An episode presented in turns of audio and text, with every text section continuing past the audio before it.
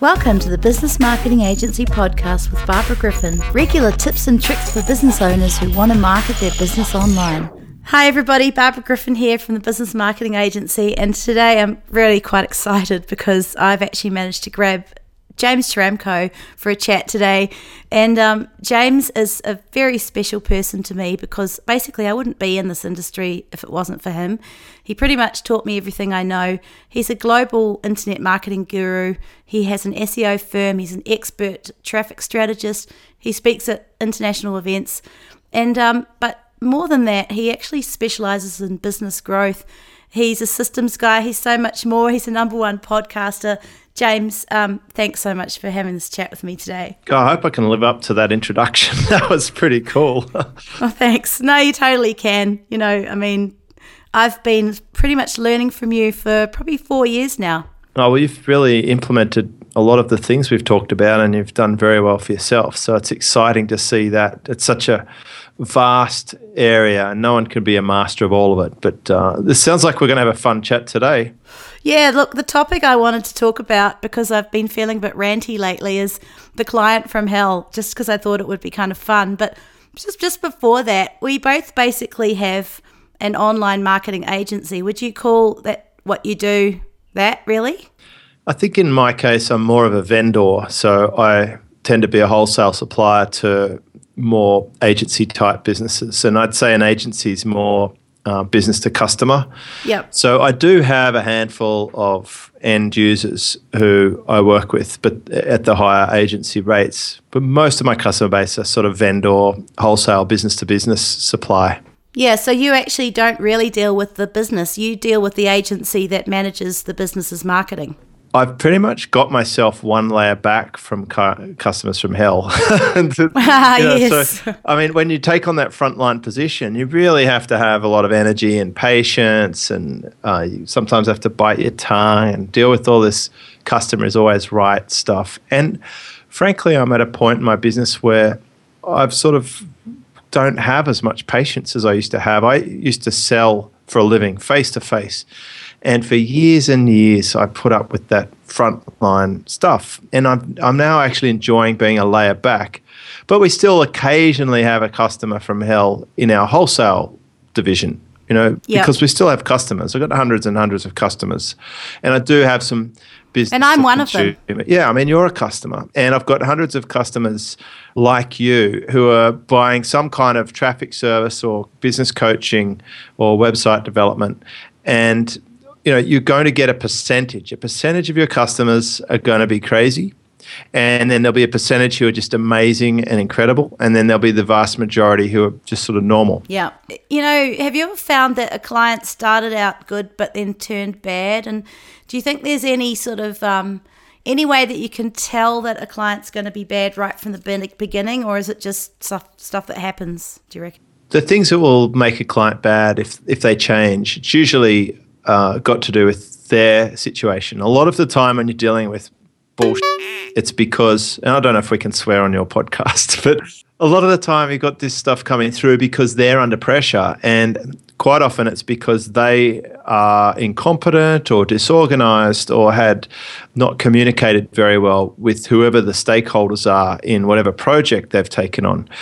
And you can do a lot to filter from having bad customers. Usually, but not always. A crazy customer is going to signal it really early on in the cycle. Like before they even become a customer, they might be asking weirdo questions, they might have a hostile attitude.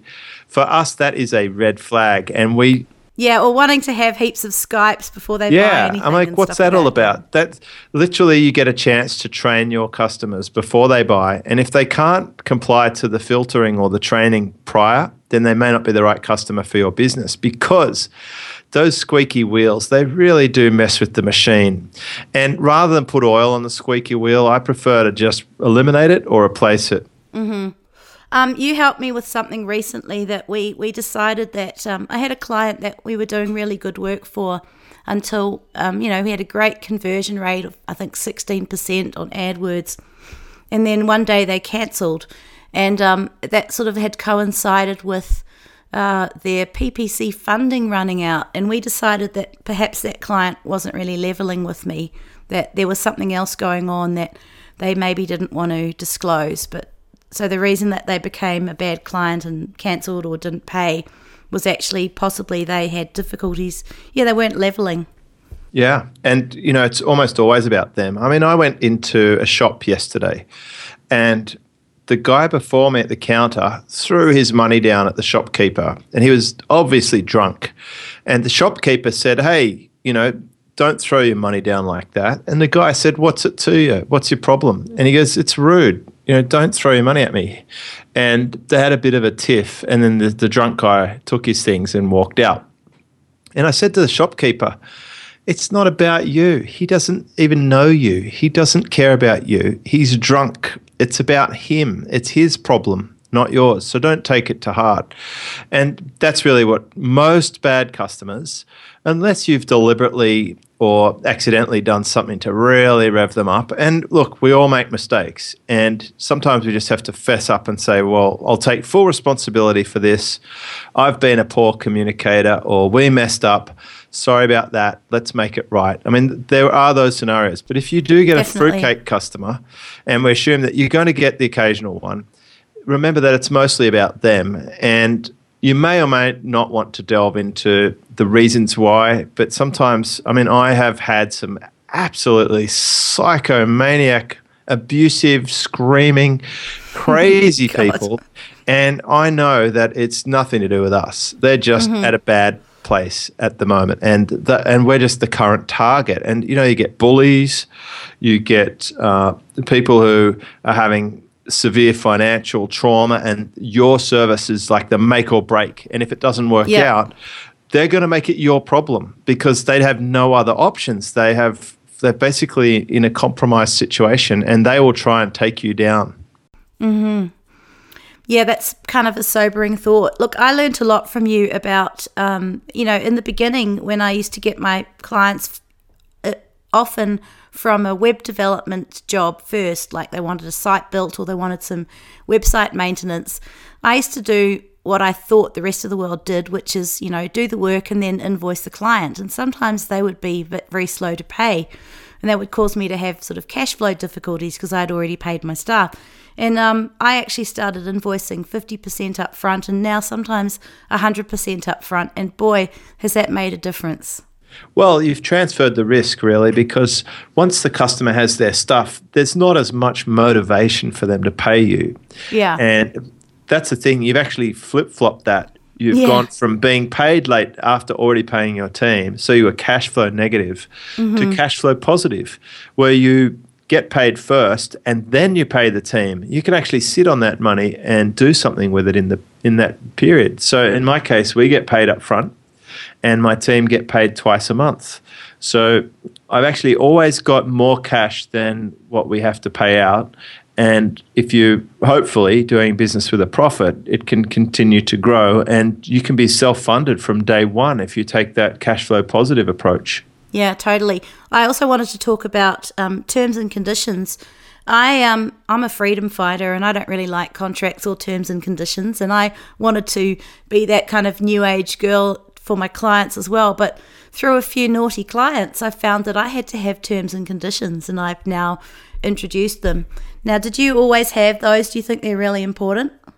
I'm more interested in uh, protecting the livelihood of myself and my family. So, you know, with six people that I'm responsible for, I don't want to have to sell my car because some maniac sued me because we did nothing wrong. I mean, did you yeah. know there's actually people out there who deliberately go out and try and engage in deals with the full intention of manipulating you into some legal case so that you can get a payout. I seriously didn't know that. you know are, that. you know, like when you go to the bank and they put the money behind, you know, in a vault and they have bars mm-hmm. and there's locks on the door. That's not for you. It's not for me. It's for the guys that come in with balaclavas and crowbars. I mean, there are people out there who will take advantage and manipulate mm.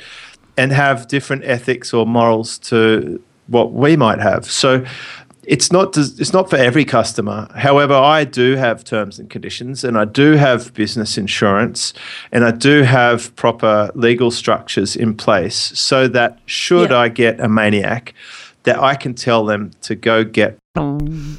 and at the end of the day, there's not much they can do about it and I'm not compromised. Rather than having to bend over backwards and suck it all up and feel like my soul is being stripped out of me piece by piece, which is the way it used to be when I worked for someone else, for a big brand like Mercedes Benz. It was really mm. rare that I could really say what I thought when someone was doing us over. And when I say do us over, I mean, people would come in at the last minute and place an order and then spend the next week shopping around to get a better deal, and then they would cancel or void their contract and demand oh, their money back. And they were being all difficult about it. And you'd done nothing wrong. All you did mm-hmm. was show these people the product and serve them and offer them tea and coffee and drive them around in four different vehicles and sign up the contract. And then they wanted to go and be assholes about it and shop around and get better deals and then and make it your problem. And you know, so I've built up a bit of resistance. And you couldn't really say what you think Uh, to those people. Yeah. But I did have this mentor once, and he did tell them what he thought, and it was just such an empowering moment where I'm like, oh I need to have my own business because when push comes to shove, I want to be able to tell someone that I don't think it's fair and I don't think it's right, and I want to be able to put forward my position on it. And as a consequence, we have around about just under 1% refunds across all of our products and services. We don't offer uh, risk reversal like other people. Mm-hmm. We we don't give people we don't say oh look just test drive it if you don't absolutely love it then just ask for your money back. We're, we're not inter- interested in that. It's like hey we'll give you trials or we'll show you how it works or here's all the, the results we get or you can speak to these people about it but only order if you know that that's what you want. And we've found that that approach has worked really well. Yeah, look you sound like you learned a lot about these you know clients from hell when you were at Mercedes. Did you sort of bring that knowledge into your uh, online marketing business so that you already had that set up from the word go? Or did you learn more about clients, bad clients, during that second business? No, I've, I've been learning my entire life. And I mean, yeah. even when I was 20 years old or 19, I worked for my grandfather as a timber broker in his backyard on the telephones, and people would buy buy timber from us, and we would find them the best deal, and then order it, and we would get a percentage commission. But then I noticed builders would sometimes try and wiggle out of the deal, or order from us and then order somewhere else, and then cancel our order when it arrived. Truck, I mean, mm-hmm. crazy stuff. Or they'd try and trick us. They'd order a massive quantity, like enough to build a small building, and then they would get the first delivery enough to just sort of build a little uh, cubby house, and then they'd cancel the rest of the order. And the whole time, they only intended to build a cubby house, but they wanted the rates that you get for building a massive building on the timber, and was, they were trying to trick us. So I've been aware of the way that people play games, and it's also called ducks and drakes. And I'm aware of some mm-hmm. of the mm-hmm. things you can do to prevent that happening. So, getting paid up front is awesome. Definitely. Having clear terms and conditions is awesome. Yeah. Having filters in place, like uh, over the top customer who's giving you attitude before they buy, that's the best time to say, you know what, we're not the right company for you. Uh, we recommend you go and check out blah, blah, blah. And so people shouldn't even be able to buy from you if they're not the right customer from you. You should clearly say who you are not for and you won't attract the worst type of customer, especially if you're asking for money up front. If you say this project's going to be $10,000, I'll just send over an invoice now. Who would you like me to invoice? And they're like, hang on, well, don't we get to pay afterwards? Say, no, actually, mm-hmm. you get to pay first. And that way, our prices are lower. If you got to pay after, we'd probably be charging $15,000 because some people wouldn't want to pay or they'd be slow to pay. So we'd have to build in debt collection and uh, we'd have to write off some of our fees. And of course, our contractors, uh, you know, wouldn't be able to get such good contractors because they're not, you know, they're not going to get paid quickly and stuff. So, uh, yeah, that's mm-hmm. how it mm-hmm. works. And Look, I, yeah, I totally agree. And I think that um, if you're a new business and you kind of feel grateful about the first few clients that you've got, you don't really have the confidence to to to be like that. But after a while, once you do get confidence in what you're doing, you feel much more like normal about saying to clients, "Okay, great. I'm going to send you the invoice to get started, and when that's paid, we can have another chat." Or however however you do it. I think that that, that comes with time and it doesn't take long. Yeah, and I think that some customers are actually feeling comfortable about your confidence when you ask for payment Yeah. up front. I mean, if you can choose, then surely you must be good. Yeah. Now, um, I was just, I just had a question for you that oh, this is the sort of thing that I'd ask you in our business coaching sessions, but I thought may as well ask you on this podcast so someone else can find it useful. You you've got terms and conditions that you like clients to agree to before they do business with you, and for you, it's often a checkbox that they fill in online before they pay. But how do you get? How would you recommend that people like me would get clients to agree to terms and conditions if the sale is made offline, like with an invoice? Uh, well, you can actually use online document agreement services where they where they have to tick or sign to say they approve the terms and conditions. Oh yeah, that's a good idea. I did that with so when I bought some uh, training videos. I did a license, and they sent me an online contract that uh, I had to agree to the terms and conditions of how I'm going to use the license, and then then I was able to pay for it. But generally, uh, you know, even in a minimum term, e- minimum, you could send them an email saying, "Look, we do have some terms and conditions that you need to be aware of before we proceed. I need you to read these, and then just reply back and tell me that you've read them and that you understand them, and it's okay to proceed. And only when you get the receipt back can you move forward. And possibly a printout of that email could be some kind of evidence or proof that there was a process in place. What you really want to avoid is a verbal agreement or verbal contract Yeah. because they're pretty flimsy to to take anywhere. And you can rest assured the guy that says, "Listen, I don't need a contract. I can do deals on a handshake or whatever." They're usually the ones that are going to screw you over the hardest. Now, um, I had a situation where I was dealing with a client and then there was a middleman. In fact, I've had this happen to me twice. Once when I was originally dealing with the general manager, which was fantastic. Then the general manager got headhunted and I got shunted over to a marketing manager who didn't really know what time it was. And with another client, they got busy and introduced someone in the middle to sort of deal with me, inverted commas.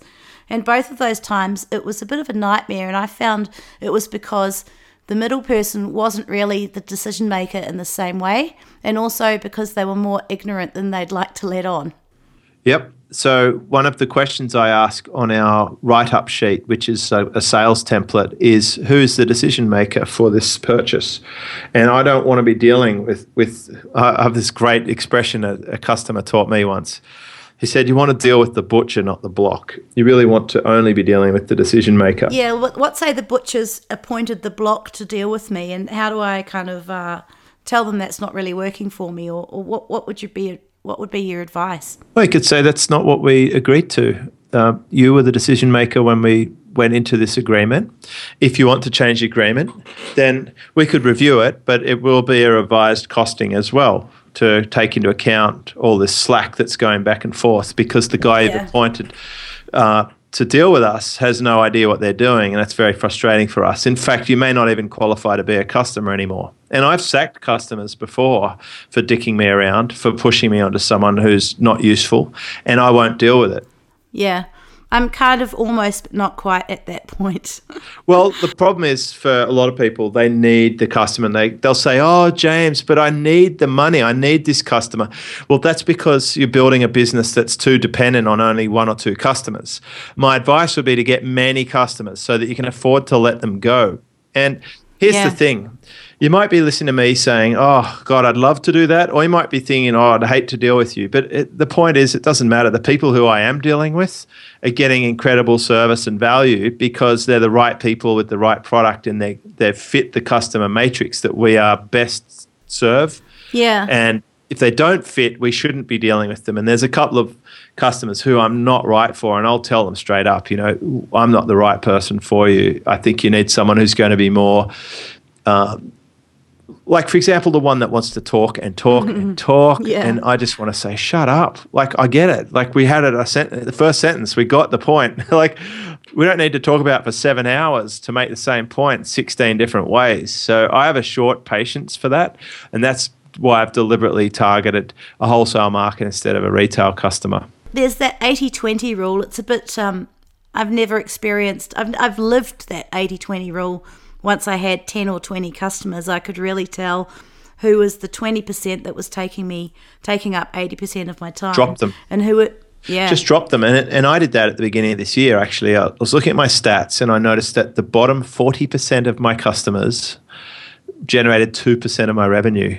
Wow. And I'm like, that. So I stopped selling cheap front end products. I, I dropped my $29, $59, $39 products altogether. It's basically you can have as many free podcasts as you want. You can have a free video every day on superfastbusiness.com. But if you want to buy something, it's $79 or 100 and something dollars and it's recurring. And now, just a few months later, my bottom 40% of customers generate 6% of my revenue, and they've already bought in the first few months of 2013 the same as what they bought for the whole of 2012 in actual dollars. So my whole business lifts up by letting go of those front end cheap product customers. So, how did you actually let go of those customers? Did you just remove your cheap products, or yeah. did you? you just, I, I just, there was no option to buy them anymore. Yeah. So they're either, okay, well, I'll just stick with the free stuff, or I'll step it up and go for the next value up. And obviously, a lot of people went up. They went up to the next value product where they get all my products for $79. And it was a win for me and a win for them. They're getting much better value than spending $39 on one product. They're now getting like 20 or 30 products for $79. So I'm helping them make a better choice. And at yeah. the same time, I'm ending up with a way better customer. Yeah. And so that's price filtering. Yeah. Look, you know, before we kind of uh, move on from the old client from hell uh, topic, I just wanted to say that, look, I've learned so much from my clients from hell, my good clients and my bad clients, is what has made me have put systems in place, fine tune my terms and conditions, um, get confidence enough to to deal with people and say, look, that's not acceptable. We're going to change this. And I think it is actually valuable learning. Oh, totally. And a lot of the times, your customers from hell, I mean, they're like um, alpha testers. Yeah. They're the ones that will show you every single flaw in your business. And if they're right, it's important that you embrace it and make the changes. I consider them the ones that help you set the bar because if you can set the bar on your worst customer, then every other customer is going to think it's amazing. And I had customers from hell when I was selling Mercedes Benz, and if I could satisfy them, then the rest of it was easy. You know, if if I could put in a new process that satisfied the biggest whinger, because I didn't have a choice back then, I couldn't fire my customers. Yeah. And uh, and especially when I was shooting for awards like top salesperson in the country, there's no way I was going to deny myself a sale because of the valuable points. So I embraced these crazy lunatics, and then I reset my bar for those people, and then the rest of the people thought I was incredible. Yeah, because look, in the end, what I the point that I wanted to make about this is that we are running our own businesses and clients will treat you like you allow them to treat you. You are responsible for your own reality. It's your business, you make the rules. If you don't like a client, change it, change your terms, change the way you deal with them and you do have the choice. Oh, exactly right. Yeah, and you know, don't be a win. Don't. Um, we're, we're not here to like whinge about clients from hell. We're just tr- here to kind of discuss how you deal with them when you get them. Well, that's it. Like the whole point is don't complain about it, do something. Yeah. I logged in in the beginning of the year, I logged into my business coaching and I found the people who were not participating and I unsubscribed them. I sent them an email and said, Hey, just letting you know, I don't think you're getting great value from this. So I'm just uh, giving you a holiday from it. And if you want to come back later, let me know. But for now, I've unsubscribed you. And they really respected me for that because I don't want someone buying my stuff if they don't use it and if they don't get value from it because it's going to ruin my track record. Are you talking about Silver Circle? Yeah. Wow. I didn't know that you did that. I do. If people aren't active, I let them loose. I'm going to give a big plug for Silver Circle later because it's actually what this all sort of hinges on. But before we do that, I, I wanted to ask you about joint ventures from hell because you know you've been in quite a few joint ventures. I've done a couple, actually quite a few actually, and um, I just wanted to know what, what's your kind of pearls of advice about getting into them. Why why you would want to get into them, and do you do an exit strategy first? And you know, and basically, how do you evaluate whether a JV is a good idea in the first place? Okay, so basically, my thoughts on this are it's almost never a good idea to do a JV. Wow. um, secondly, um, most partnerships end up as sinking ships. Mm. Thirdly, the biggest risk is not if it goes badly, but if it goes too well, because that's when it gets greedy and uh, difficult and you know when there's actually a reward or money up for grabs then that's when people show their true character not when it's like there's no money and it just fails usually they fail because everyone thinks the other person's going to do all the work and they're secretly just lonely and they want someone to hold their hand and do all the work for them that's usually the built-in default setting definitely secondly um, if it goes really, really well, you've got to be well matched because otherwise, unless you're moving at the same pace, it gets lopsided and anything out of balance does not last. So I've learnt so much about this. Absolutely do the exit before you go into it. Mm-hmm. So I think the only joint venture that I've got now in my entire life is uh, podcasts. And that is the reason I do that is where I can't replicate it by myself. I've already got my own podcast on superfastbusiness.com. Mm-hmm. And I also had Internet Marketing Speed. But I've got two other ones. I've got Freedom Ocean and I've got Think Act Get. And with both of those, my co host brings something to the show that I can't bring. Yeah. Look. Like Ezra, for example. He's crazy. He's completely out there, totally radical, hippie, e commerce specialist. I'm not an e commerce guy. I'm not a hippie. I don't eat 25 bananas in a day. I, you know, like he's just off the Richter scale compared to me.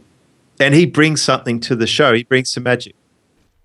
Yeah, so let's just talk quickly about your two memberships. You have a lower priced membership, which is Fast Web Formula. Yep um, that I'm a member of, but I forget to log in because I'm also a member of your higher priced, higher priced membership, which has weekly coaching. And so, can you maybe explain to people the differences between those two memberships sites? Yeah, well, fastwebformula.com is uh, there's hundreds of people in there. It's like 600 people. They uh, range in experience, and it's sort of an intermediate early intermediate, late intermediate, advanced, really good. You know, people like Ezra in there multimillionaires in their posting. So it's high quality, really good internet business community. The next one up is Silver Circle. That's for uh, six figure businesses plus. Like you have to be making 10 grand a month before you even qualify because I can help someone who's making 10 grand a month or more a lot more, a lot faster. And it's bringing together, there's about 30 odd people, 30 to 40 people in that group who are really motivated and kicking butt and they get on a call every week and we're accountable and they can answer any question they want and we move together we grow together even me i post every day what i'm up to and it's inspiring to see what people are doing professionally and personally but it's it can be lonely being an entrepreneur and yeah. you know sometimes you talk to just normal family or friends and they just look at you like you've got seven heads. So yeah, it's totally. good to be in a place where people get it and they relate to it and they're they're on the same page. So that's what that's all about. And also what I like about it, James mentioned he's got 30, 40 people, but the calls are split into three. So on any one call you might sort of have eight to ten people.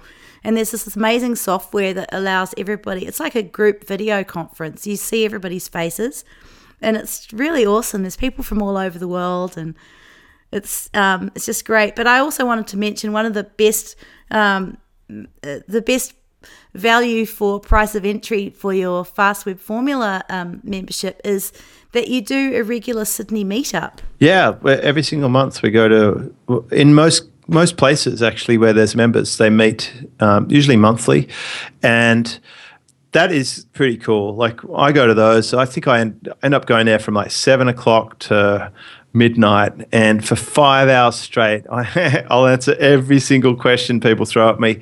And I visit different places. If I'm going anywhere in the world, I'll find a local meetup and go to it. But it's member driven, yeah. and that's what's cool about it. Members organise it.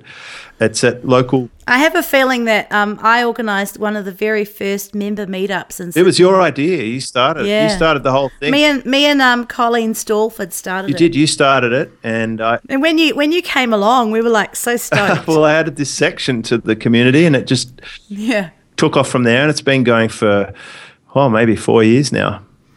Yeah, and I'm one of the people that's been sitting there at midnight, like hanging off every word and asking you about this. And you get stuff from James that you know you wouldn't get on a podcast or even in the Silver Circle if you go to those local meetups. Yeah, they are, they are fun. So yeah, yeah, it is. It's cool. The thing, like you said, it's amazing that there's people all around the world with a similar thing, and they and when they come together, it's really cool because you just you can't really talk about this at any level with normal people. I classify normal people as the non-internet people who don't really understand this language. It's like a new language.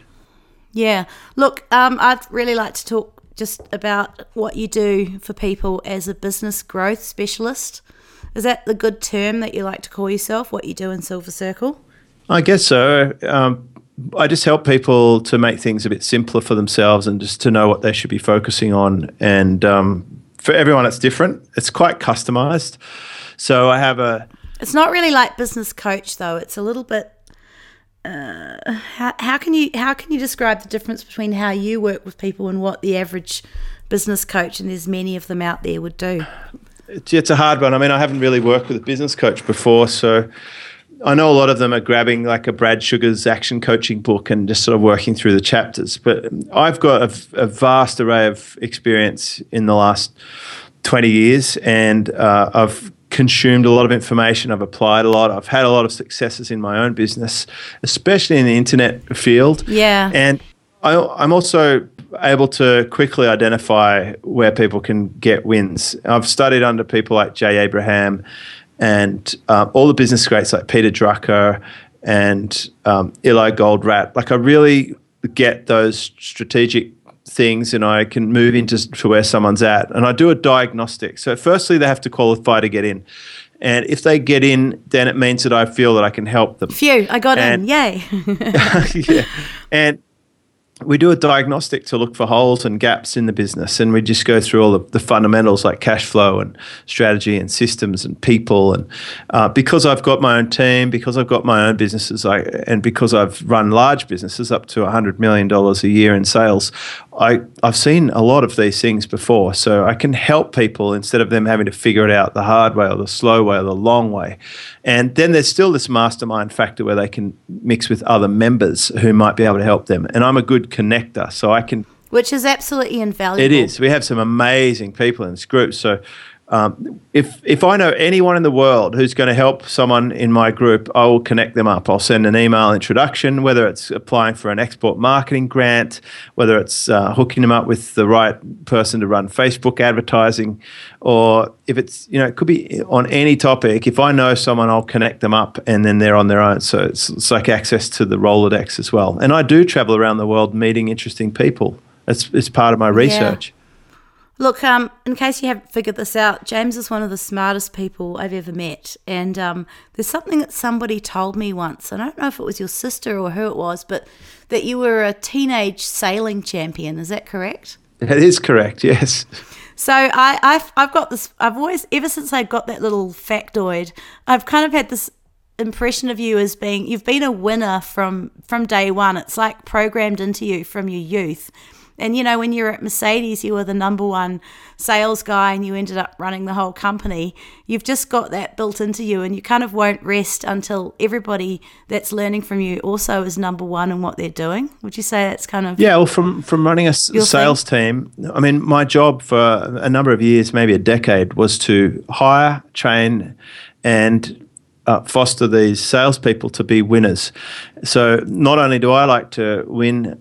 I had people under my care who it was my responsibility to make sure they were the best salespeople they could be. So, if someone is taking on my membership, then I do feel obligated. It's my duty to help them succeed. I want to have a 100% success rate. And if they do what I tell them to do, and if they are really determined to get it, then they will succeed. And that's it's just a no brainer for them. And it's really satisfying for me. I get a lot of satisfaction when someone goes out there and does something really cool because I believe that entrepreneurs are adding value, like they're creating things, they're making podcasts, they're making content, they're creating solutions for problems that makes the world a better place. So I, I feel good Yeah. about that stuff.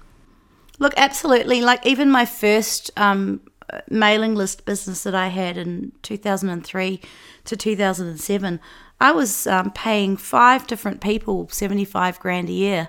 So I was creating jobs, even though it was a virtual online thing. Yeah, and I like I'm probably paying for a whole village in the Philippines. yeah. In my my pay, my salary is uh, you know it's getting up there. It, it's not far off seven figures a year in wages that I pay, and I can feel really good about the impact that that has on the lives of the people that I employ, and of course, all of our hundreds of customers who we help with doing various things. We're making their lives mm-hmm. better as well. So, I think that it's a worthwhile thing to do. I think it's um, it's fun, and it's it's challenging and it's exciting.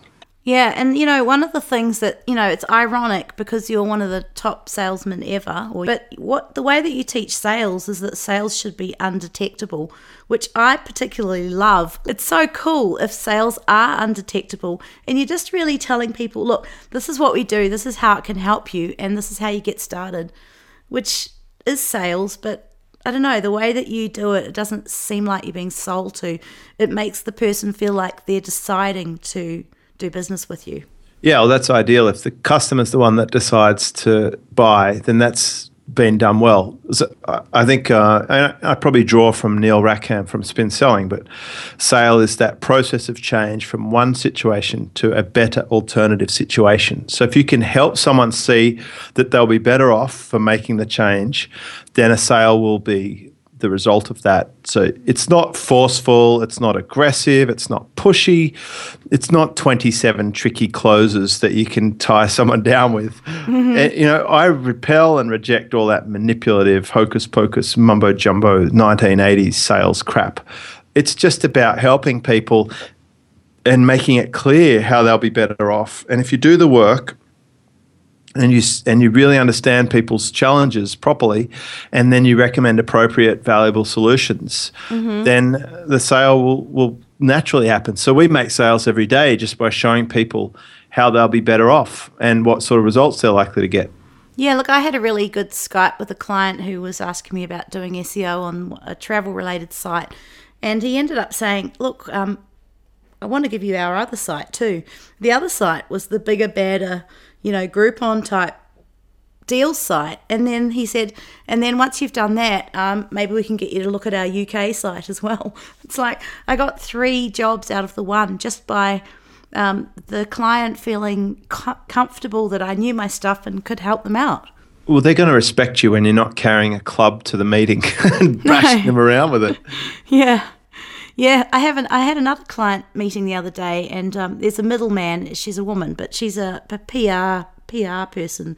It was one of her clients. He's a kind of a bit of a celebrity in the animal niche, and um, I I did notice during the call I was almost being devil's advocate, saying all the things that may not work and we had to be careful of. Um, but it had the opposite effect of actually making them seem like I was almost not trying to sell them into a product, but just to educate them on what we needed to do to make sure it would work. Well, sales has a heavy component of education in it.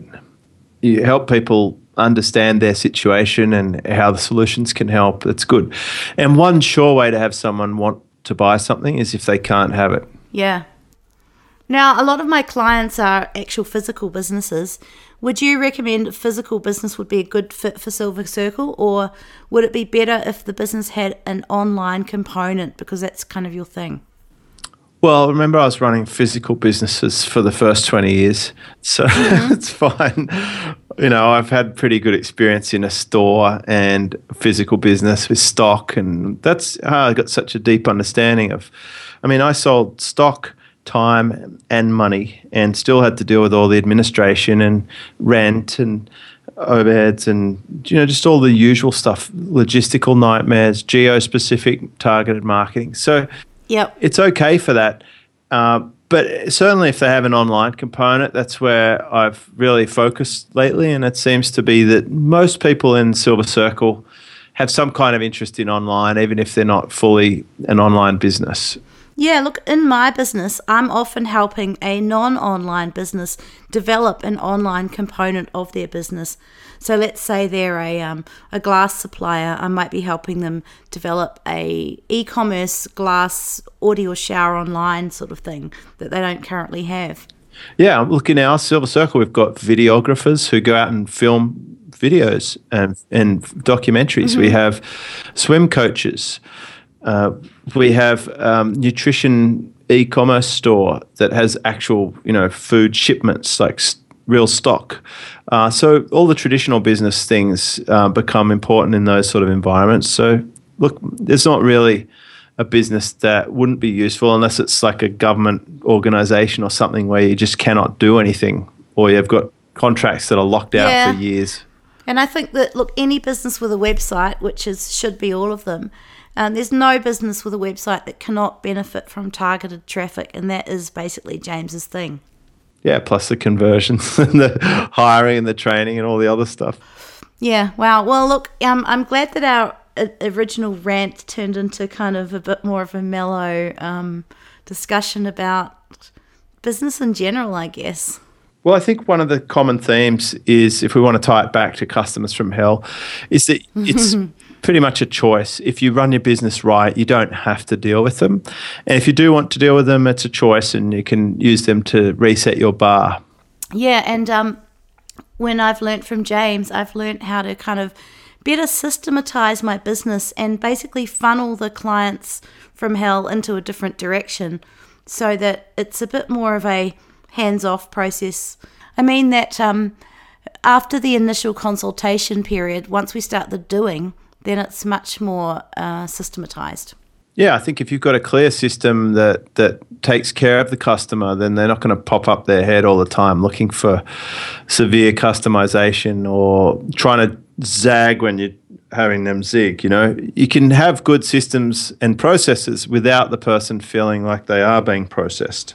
Yeah, look, I think one of my um, the best things I do in my business that sets me apart from other businesses is awesome reporting. Um, video reporting, reporting that they can show to the board, ROI, all the rest of it. But it's also kind of like my downfall because sometimes clients feel like they understand a little bit too much what we're doing and then they think they can take it on themselves and then everything goes bad for them. yeah.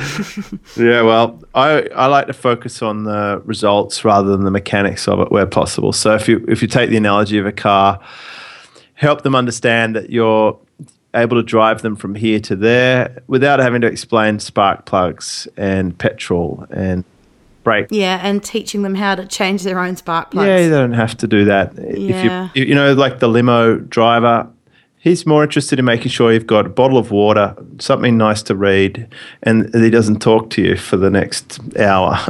Drive with the air conditioning off to save fuel. Yep. Hey, um, it's been awesome chatting to you tonight, James. Thank you so much for your time. Thanks, Barb. It's great to catch up always, and I'll be speaking to you very soon on the next call. So tell everybody your websites where they can find you, the things that we've talked about, Silver Circle, Fast Web Formula, and the membership sites. Well, okay. Well, I would start at superfastbusiness.com. And if you need some kind of help, then there's a products page there, and that should guide you to the correct site. In fact, tell me that you heard about me through the Barbara Griffin podcast, and uh, I'll know that you must be cool. Awesome. Thanks, James. Okay, bye bye. Bye. You've been listening to the Business Marketing Agency podcast with Barbara Griffin. For any questions, feedback, or just to keep in touch, email me info at thebusinessmarketingagency.com.